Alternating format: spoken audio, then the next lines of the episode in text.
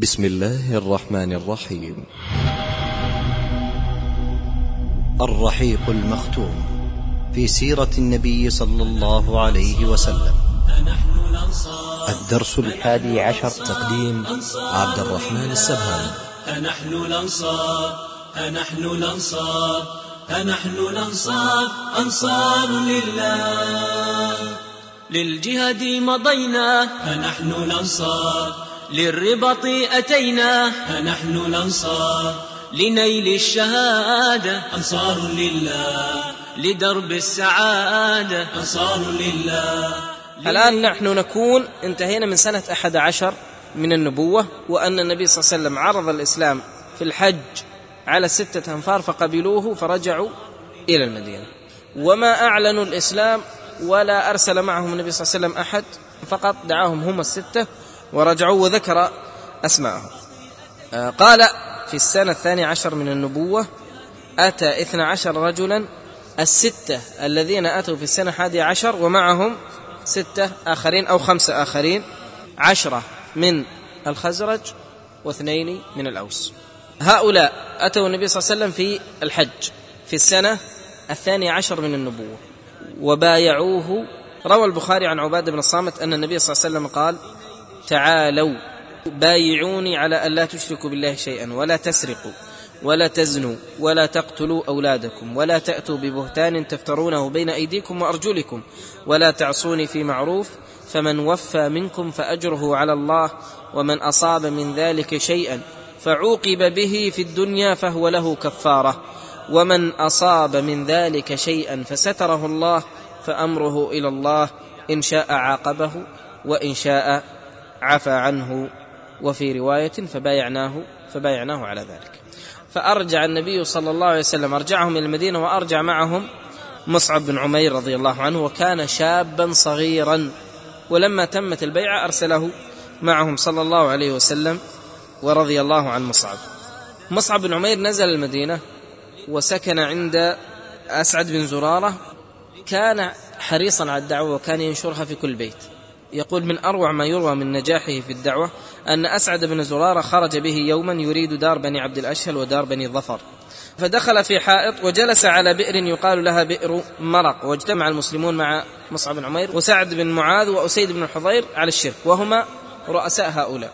يقول فقال سعد بن معاذ لأسيد بن حضير اذهب إلى هذين اللذين قد أتيا ليسفها ضعفاءنا فازجرهما وانههما أن يأتيا دارينا. فإن أسعد بن زرارة بن خالتي ولولا ذلك لكفيتك منه. فذهب أسيد رضي الله عنه فلما رآه أسعد قال لمصعب هذا سيد قومه. قد جاءك فاصدق الله فيه. فقال مصعب إن يجلس أكلمه. وجاء أسيد فوقف عليهما متشتما وقال ما جاء بكما إلينا. تسفهان ضعفاءنا اعتزلانا إن كانت لكما بأنفسكما حاجة. فقال له مصعب أو تجلس فتسمع فإن رضيت أمرا قبلته وإن كرهته نكف عنك ما تكره. يعني اسمع أنت رجل عاقل. إذا كان الكلام مقبول اقبل. وإذا كان غير مقبول ننتهي. فقال أنصفت. يعني رأيك سديد. ثم ركز حربته وجلس فكلمه مصعب بالإسلام وتلا عليه القرآن. فقال والله من القائل؟ أسعد بن زرارة. قال والله لعرفنا في وجهه الإسلام قبل أن يتكلم. في إشراقه وتهلله ثم قال ما أحسن هذا وأجمله؟ كيف تصنعون إذا أردتم أن تدخلوا في هذا الدين قال له تغتسل وتطهر ثوبك ثم تشهد شهادة الحق ثم تصلي ركعتين فقام واغتسل وطهر ثوبه وتشهد وصلى ركعتين ثم قال إن ورائي رجلا إن تبعكما لم يتخلف عنه أحد من قومه يقصد من؟ سعد بن معاذ. ثم أخذ الحرب وانصرف إلى سعد. جاء إلى سعد فقال سعد لقد جاء بغير الوجه الذي ذهب به. لما سأله سعد بن معاذ قال ما فعلت؟ قال ما تكلمت معهم ولا أخذت معهم. هو يريد من سعد أن يذهب بنفسه ويسمع. ففعل سعد بن معاذ رضي الله عنه وذهب وحصل له مثل ما حصل من أسيد بن حضير. سمع الكلام فأسلم حتى يقول أنه عرفنا الإسلام أيضا في وجهه من إشراقه وتهلله. ثم جاء سعد بن معاذ لما أسلم رضي الله عنه أقبل إلى نادي قومه ثم قال يا بني عبد الأشهل وهم قبيلته كيف تعلمون أمري فيكم؟ قالوا سيدنا وأفضلنا رايا وأيمننا نقيبة. قال فإن كلام رجالكم ونسائكم علي حرام حتى تؤمنوا بالله ورسوله فما أمسى فيهم رجل ولا امرأة إلا مسلما ومسلمة إلا رجل واحد وهو الاصيرم أسلم متاخرا. وقتل في غزوة أحد وقاتل وقتل ولم يسجد لله سجدة. فقال النبي صلى الله عليه وسلم عمل قليلا وأجر كثيرا. نحن الأنصار لنيل الشهادة أنصار لله. لدرب السعادة أنصار لله. فنحن الأنصار أنصار لله. أتينا جموعا لنحني الجباه وارتضينا جهادا ليفنى الطغاة. أتينا جموعا لنحني الجباه وارتضينا جهادا ليفنى الطغاة. أتينا وجلس مصعب بن عمير رضي الله عنه جلس يدعوهم إلى الإسلام حتى تفشى الإسلام في المدينة وفي دور الأنصار. ولما جاء الموسم الثاني عاد مصعب بن عمير مكة يحمل إلى النبي صلى الله عليه وسلم بشائر الفوز. ويقص عليه خبر قبائل يثرب وما فيها من الخير والقوة والمنعه رحلة دعوية ناجحة كبيرة لشاب صغير وهو مصعب بن عمير. ما قال والله أنا ما أستطيع. أخاف يقتلوني. أنا سأتقدم وأبو بكر وعمر موجودون. الآن أتت بيعة العقبة الثانية وهي في الموسم الذي بعده سنة ثلاثة عشر من النبوة. فجاء للحج بضع وسبعون نفسا من أهل يثرب.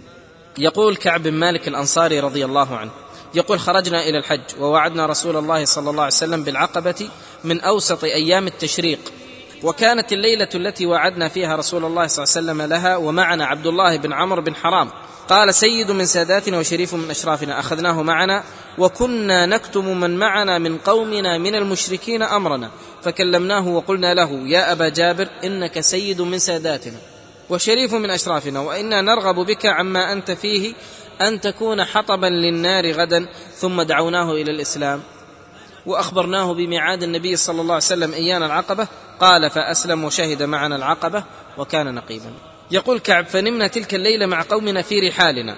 حتى إذا مضى ثلث الليل خرجنا من رحالنا لميعاد النبي صلى الله عليه وسلم. نتسلل تسلل القطا مستخفين. حتى اجتمعنا في الشعب عند العقبة. ونحن ثلاثة وسبعون رجلا وامرأتان من نسائنا نسيبة بنت كعب أم عمارة وأسماء بنت عمرو فاجتمعنا في الشعب ننتظر رسول الله صلى الله عليه وسلم حتى جاءنا. ومعه عمه العباس بن عبد المطلب وهو يومئذ على دين قومه إلا أنه أحب أن يحضر أمر ابن أخيه وتوثق له وكان أول متكلم. قال العباس يا معشر الخزرج إن محمدا منا حيث علمتم وكنا منعناه من قومنا ممن هو على مثل رأينا فيه فهو في عز ومنعه. ومنعة في بلده وإنه قد أبى إلا الانحياز لكم واللحوق بكم فإن كنتم ترون أنكم وافون له بما دعوتموه إليه ومانعوه فأنتم وما تحملتم من ذلك. وإن كنتم ترون أنكم مسلموه وخاذلوه بعد الخروج به إليكم فمن الآن فدعوه فإنه في عز ومنعة من قومه وبلده. قال كعب فقلنا له قد سمعنا ما قلت فتكلم يا رسول الله فخذ لنفسك ولربك ما أحببت. وهذا ما رواه الإمام أحمد أيضا عن جابر أن النبي صلى الله عليه وسلم سئل فقلنا له على ما نبايعك يا رسول الله؟ قال على السمع والطاعة في النشاط والكسل وعلى النفقة في العسر واليسر وعلى الأمر بالمعروف والنهي عن المنكر وعلى أن تقوموا في الله لا تأخذكم في الله لومة لائم وعلى أن تنصروني إذا قدمت إليكم وتمنعوني مما تمنعون به أنفسكم وأزواجكم وأبناءكم ولكم الجنة. رواه الإمام أحمد وصححه الحاكم وابن حبان. قال فتكلم رجل منهم وهو أبو الهيثم من التيهان. قال يا رسول الله إن بيننا وبين الرجال حبالا وإن قاطعوها وهو يعني اليهود. فهل عسيت إن نحن فعلنا ذلك؟ ثم أظهرك الله أن ترجع إلى قومك وتدعنا.